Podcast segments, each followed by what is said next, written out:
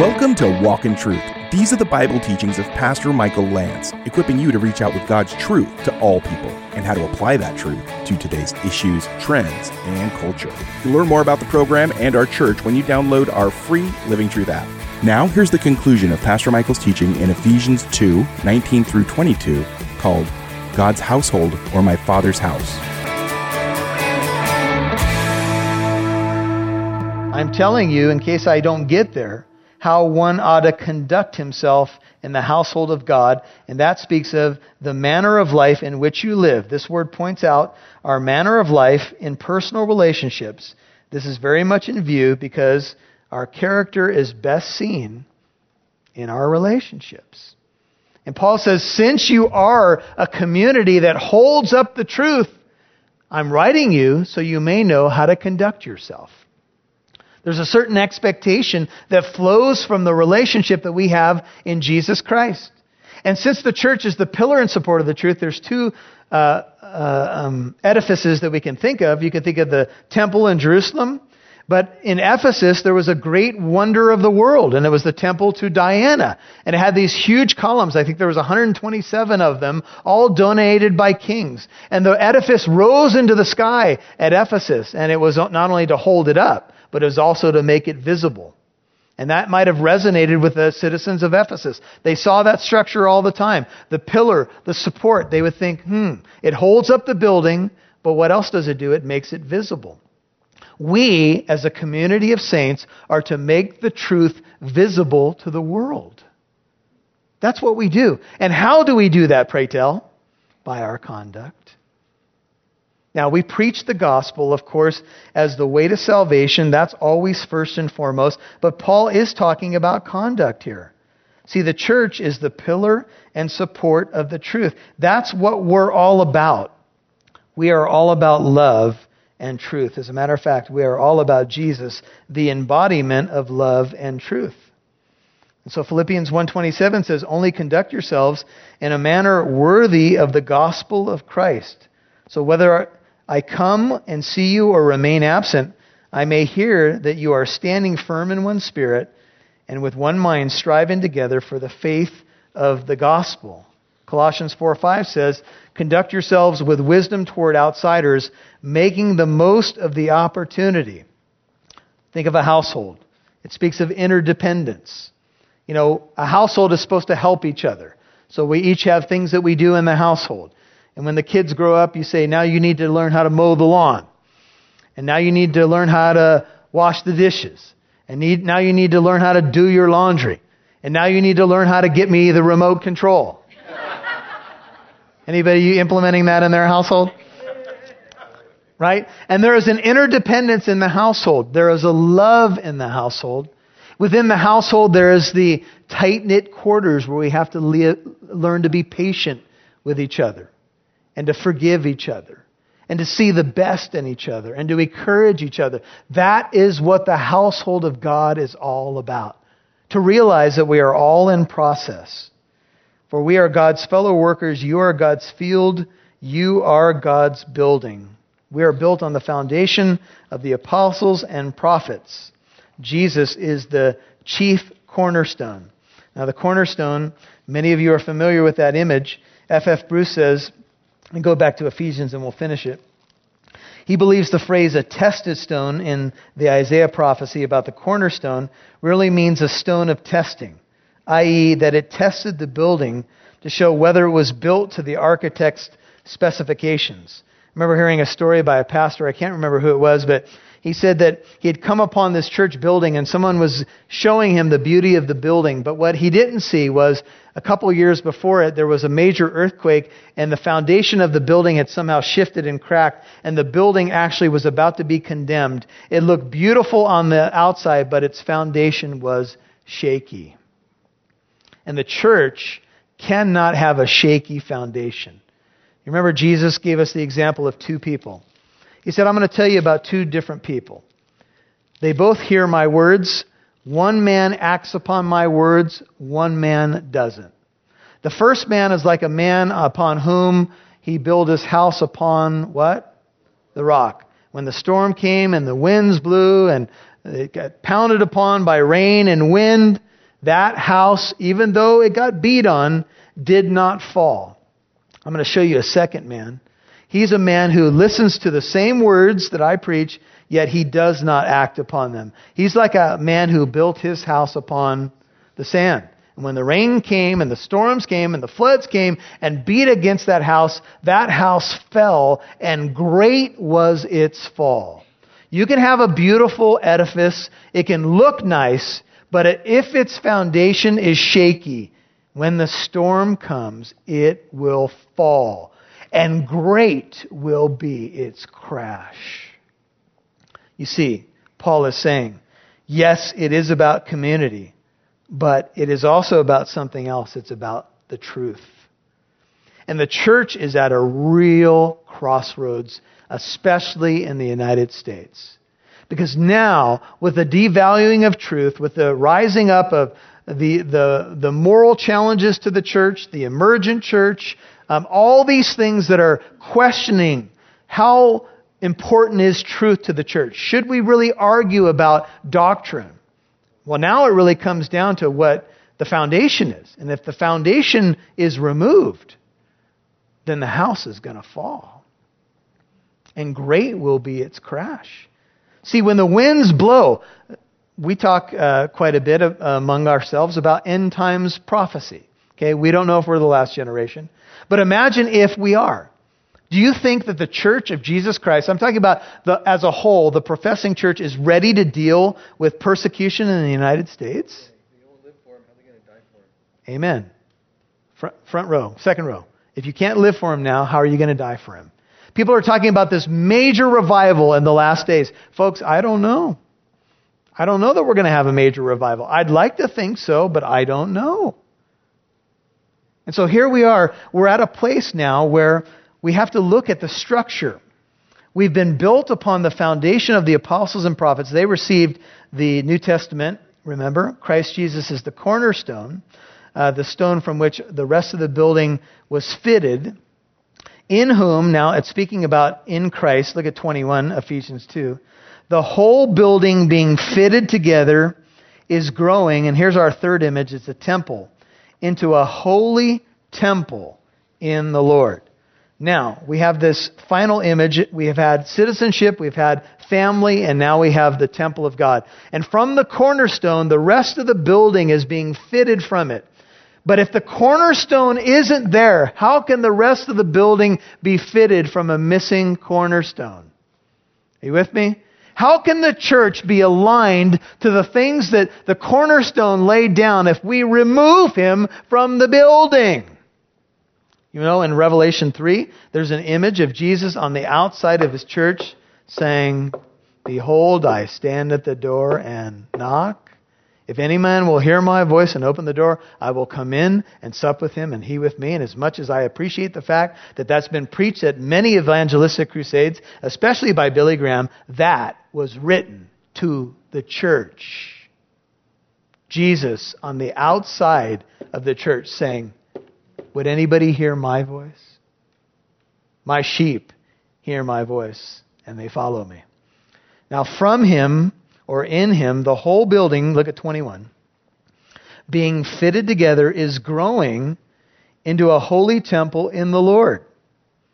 We are, from the foundation of Christ, from the doctrine of Christ, we are being fitted together into a holy temple in the Lord. In Him, NIV, that is in Christ, context from verse 20, the whole building is joined together and rises to become a holy temple in the Lord. This idea of being fitted together means to be rendered close, joined together. In other words, Jesus is building the church from the foundation, brick by brick. He's building us. He has a place for you in the building. And no, you're not just another brick in the wall, as the whoever sang that song. But you are a vital part of what God is doing. We have in every church that is about the business of God, we are in an ongoing building program. Now, sometimes we hate building programs, don't we? It's an inconvenient building program. Talk about some churches have the thermometer. Here we go. We're going to go to the next level now in the building program. Oh, we're doing a building program. But we're not talking about a physical building here, although we may get to that at some point. But And we're no, we're not going to do thermometers if we build a building, by the way. That's not what I'm talking about. I'm talking about we may need to build a new building, but we'll talk about that later. But here's the deal. We are in an ongoing building pro- program to build spiritual people. Turn to 1 Peter chapter 2. Look at 1 Peter 2, look at verse 4. 1 Peter 2, 4. And coming to him as to a living stone, rejected by men, but choice and precious in the sight of God, you also, 1 Peter 2, 5, as living stones are being built up as a spiritual house for a holy priesthood to offer up spiritual sacrifices acceptable to God through Jesus Christ. Verse 6, 1 Peter 2. For this is contained in Scripture Behold, I lay in Zion a choice stone, a precious cornerstone, and he who believes in him shall not be disappointed. This precious value then is for you who believe. But for those who disbelieve, the stone which the builders rejected, this became the very cornerstone, and a stone of stumbling and a rock of offense. For they stumble because they are disobedient to the word, and to this doom they were also appointed. But you are a chosen race, a royal priesthood a holy nation, a people for God's own possession, that you may proclaim the excellencies of him who has called you out of darkness into his marvelous light. For you were once you once were not a people, but now you are the people of God. You had not received mercy, but now you have received mercy. And now God is placing us in the house, brick by brick and stone by stone, that we might be glorifying to him. You'll hear more from Pastor Michael in a moment. Pastor Michael Lance would like to invite you to our next 633 event called On the Brink, a warning to America. And I can't think of anything more relevant and no more that needs explanation and clarification and illumination than the topic of Marxism, socialism, and communism. The next 633 event will be August 22nd at 6:30 with guest pastor Christian Ionescu. He's a Chicago pastor who fled persecution in communist Romania and really became a religious refugee in America. Now, he is saying that he is seeing signs in America, similar things that were happening in Romania as they were being prepped to really transfer over to communism. Learn more about this next 633 event on walkintruth.com or call 844 48 Truth. That's 844 48 Truth or visit walkintruth.com. Thanks for tuning in to Walk in Truth today. Did you know there's more where that came from? Download the Living Truth app to listen to more of Pastor Michael's teachings whenever you want. You can even watch videos. And if you're local to Southern California, you can get updates on church events, new studies, and more. Download the free Living Truth app today.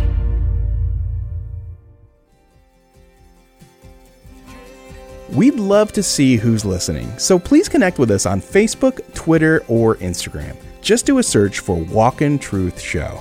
Now, back to Pastor Michael Lance right here on Walk in Truth. Look at 1 Peter 2, look at verse 4. 1 Peter 2, 4.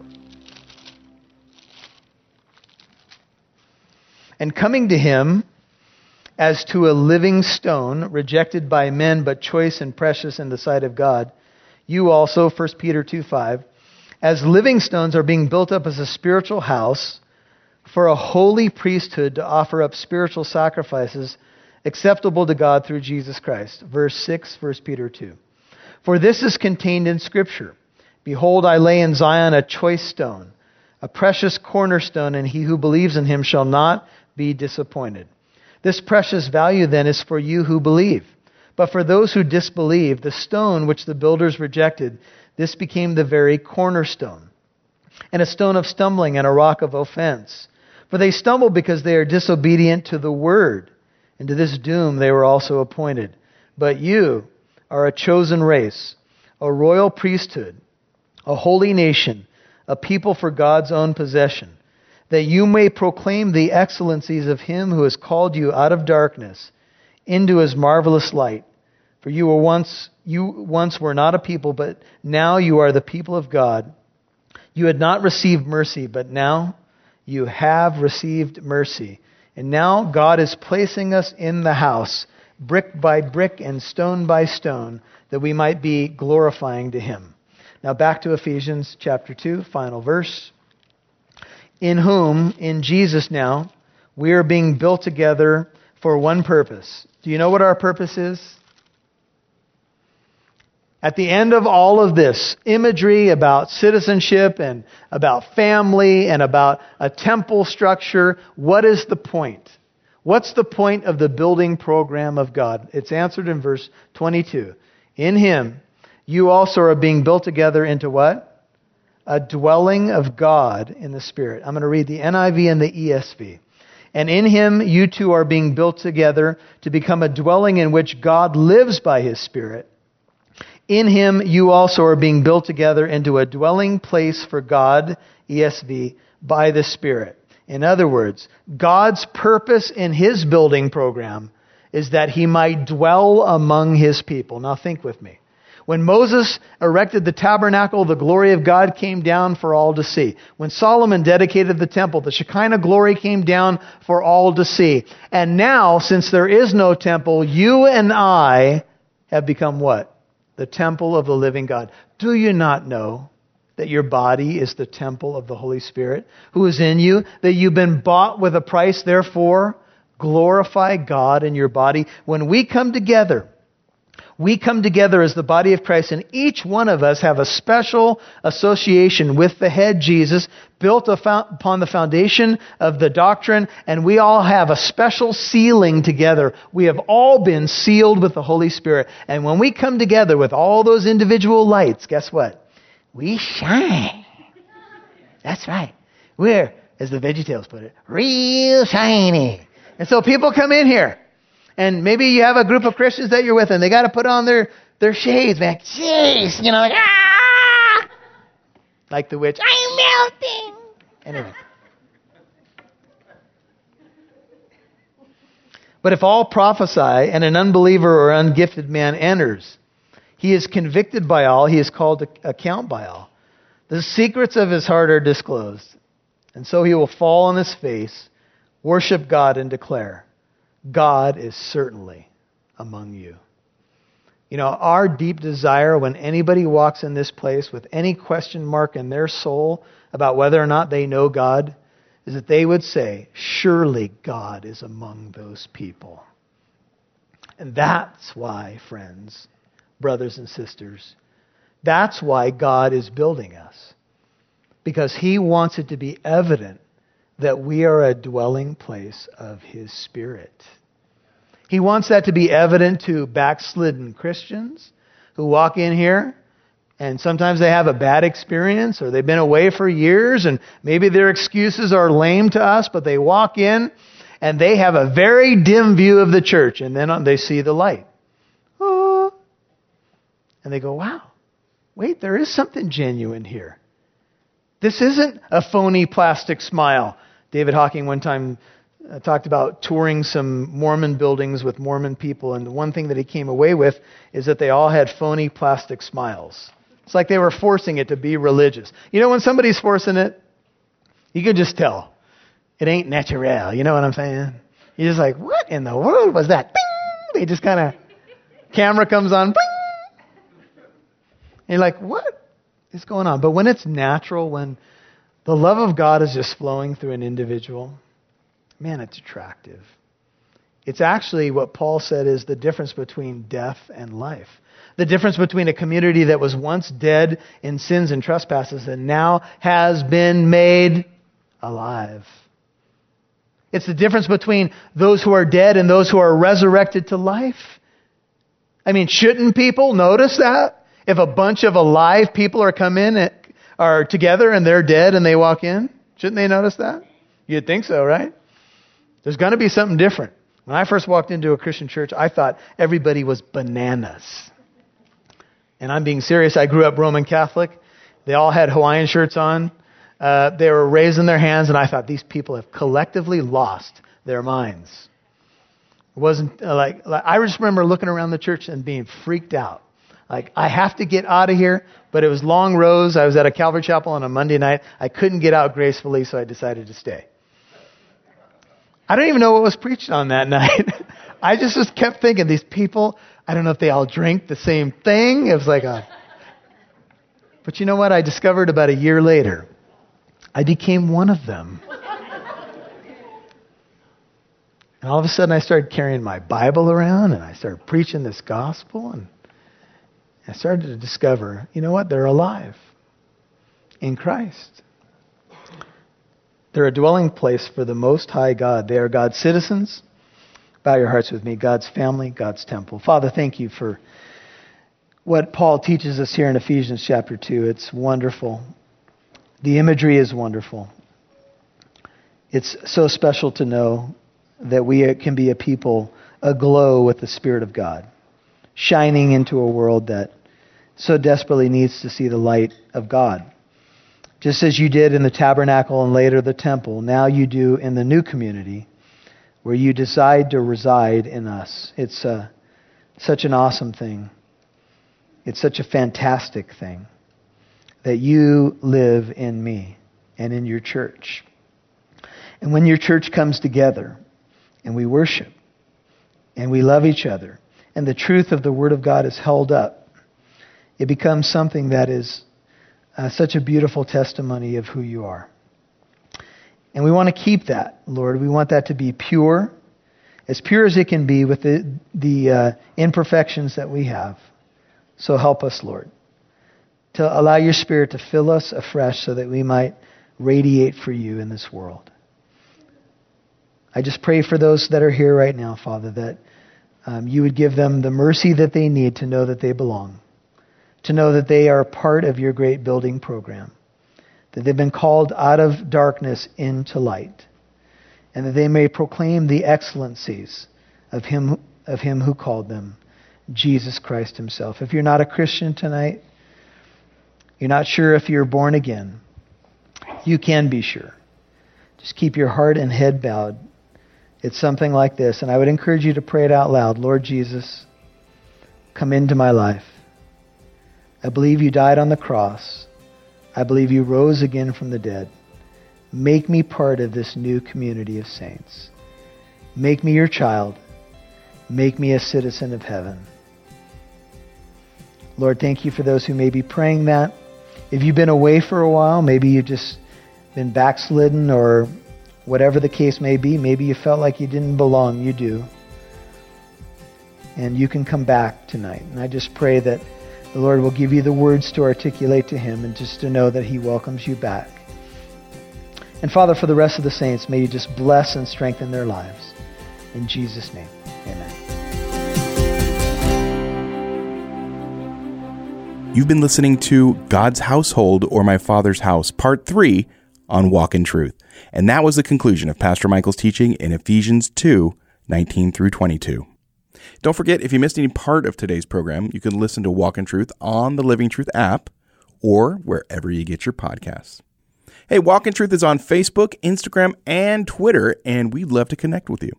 It's great to meet our listeners, and not everyone can visit the church here in Corona, California, although we recommend you do.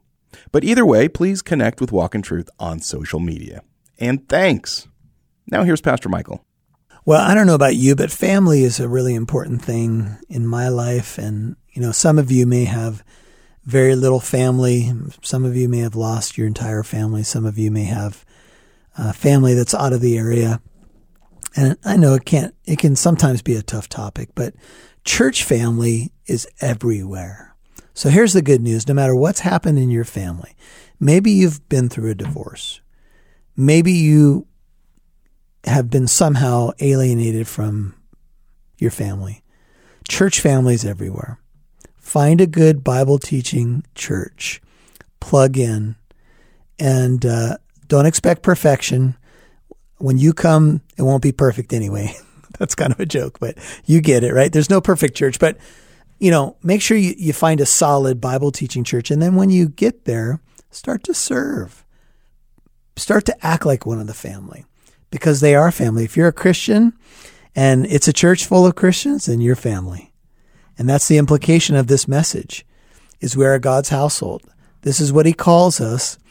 And we pray that he helps us to love each other as family. Hey, so glad you're listening to Walk in Truth. This is Pastor Michael. Hey, if we can help you in any way, you can reach out to us at walkintruth.com, prayer requests. Hey, if the program's been a blessing to you, we'd love to know. Walkintruth.com. Hey, we're going to be talking about the mystery of the church tomorrow in Ephesians chapter 3. Pray for us, please. Invite a friend. Thank you for supporting us, and we'll see you right here tomorrow. And one more reminder that Walk in Truth is a listener supported program. Thanks to listeners and church partners like you, we're now on three more radio stations. So praise God about that. Hey, if you're a longtime listener, please become a partner of at least $5 a month. You can visit walkintruth.com to donate or call 844 48 Truth. And join us tomorrow for Pastor Michael Lance's teaching in Ephesians chapter 3 called The Mystery of the Church. I'm Mike Massaro. Thanks for listening to Walk in Truth. Our goal is to equip you to reach out with God's truth to all people.